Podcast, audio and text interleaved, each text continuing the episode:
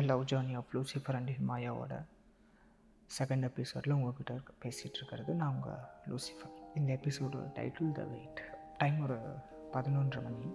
நான் போயிட்டுருக்க கம்பார்ட்மெண்ட்டில் ஒரு தொண்ணூறு சதவீதம் பேர் தூங்கிட்டாங்க. மிச்சம் இருக்கிறவங்க எல்லாருமே தூங்கலான்னு சொல்லிட்டு ஒவ்வொரு லைட்டும் ஆஃப் பண்ணிட்டு அந்த கம்பார்ட்மெண்ட்டே ஒரு இருட்டில் வெளியிலேருந்து வர ஸ்ட்ரீட் லேம்போட வெளிச்சம் மட்டும்தான் ட்ரெயின்குள்ளார எனக்கு பக்கத்து சீட்டில் இருக்கிறவர் வந்து அழகான ஒரு இளையராஜா சாங் போட்டு போட்டிருக்காரு. அந்த சாங் கேட்டுகிட்டே இன்றைக்கி நடந்த விஷயங்களை வந்து யோசிச்சுட்ருக்கேன்.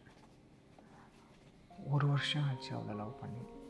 இன்றைக்கி தான் ஃபஸ்ட் டைம் அவளை போயிட்டு நேரில் பார்த்து அவ கூட டைம் ஸ்பெண்ட் பண்ணிட்டு வந்திருக்கேன். ஒரு வருஷம் ஆச்சா அவ கூட டைம் ஸ்பெண்ட் பண்ணேன் அப்படின்னு நினைக்கும் போது என்னோடய தாட்டெல்லாம் அவளை முதல் நாள் அந்த ரயில்வே ஸ்டேஷனில் பார்த்தது. அந்த ஒரு நினைவுகளுக்குள்ளே போகுது.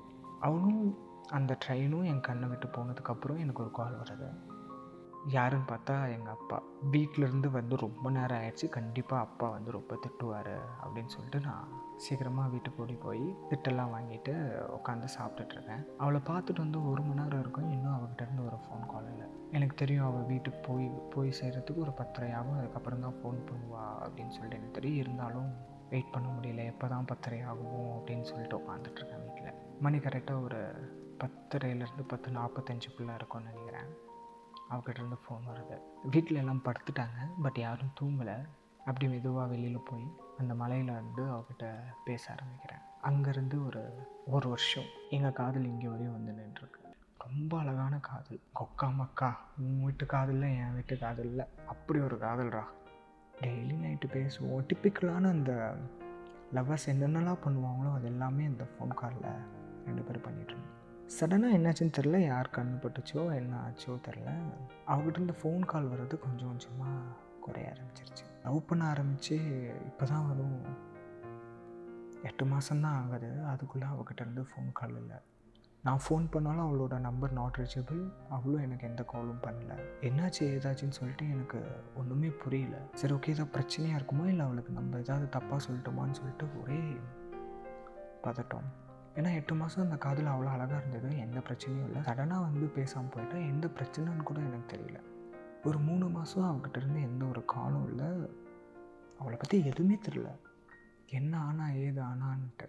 ரெண்டு மாதம் ரொம்ப கஷ்டமாக இருந்தது. மூணாவது மாதம் சரி ஓகே. என்ன நடந்தாலும் பார்த்துக்கலாம் அப்படின்னு சொல்லிட்டு exams December month semester exams வந்துருச்சு.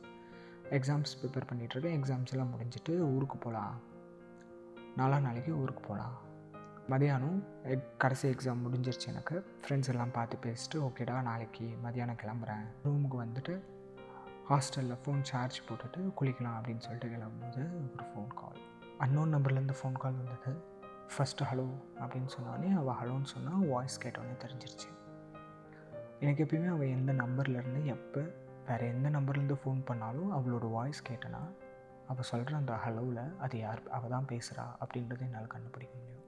மூணு மாதம் கழித்து சடனாக ஃபோன் கால் பண்ணுறா ஃபோன் கால் பண்ணிட்டு அவள் எதுவுமே நான் ஏதாவது அவகிட்ட என்னாச்சு அப்படின்னு கேட்க போகிறதுக்குள்ளே நான் எனக்கு ஒன்று பார்க்கணும்.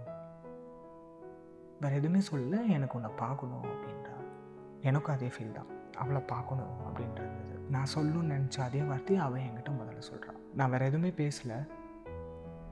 ஒரு ரெண்டு நிமிஷம் மௌனமாக இருந்துட்டு என்ன ஆச்சு? ஏன் இத்தனை நாள் ஃபோன் பண்ணல? அப்படின்னு கேட்குறேன் நீ எதுவும் சொல்லாத. எல்லாத்தையும் நான் உன்கிட்ட நேரில் சொல்கிறேன் எனக்கு உன்னை உடனே பார்க்கணும். நாளைக்கு நான் ஊருக்கு கிளம்புறேன். நான் கண்டிப்பாக நாளைக்கு உன்னை பார்க்க வரேன். அப்படின்னு சொல்கிறேன் உண்மையாக வரியா? அப்படின்றா. இல்லை வரேன். நான் கண்டிப்பாக வரேன். உன்கிட்ட நிறைய பேசணும். தயவு செஞ்சு வா. அப்படின்னு சொல்லிட்டு ஃபோனை கட் பண்ணிட்டான் மீண்டும் அடுத்த எபிசோடில் உங்களை சந்திக்கும் வரை உங்கள் லூசிஃபர்.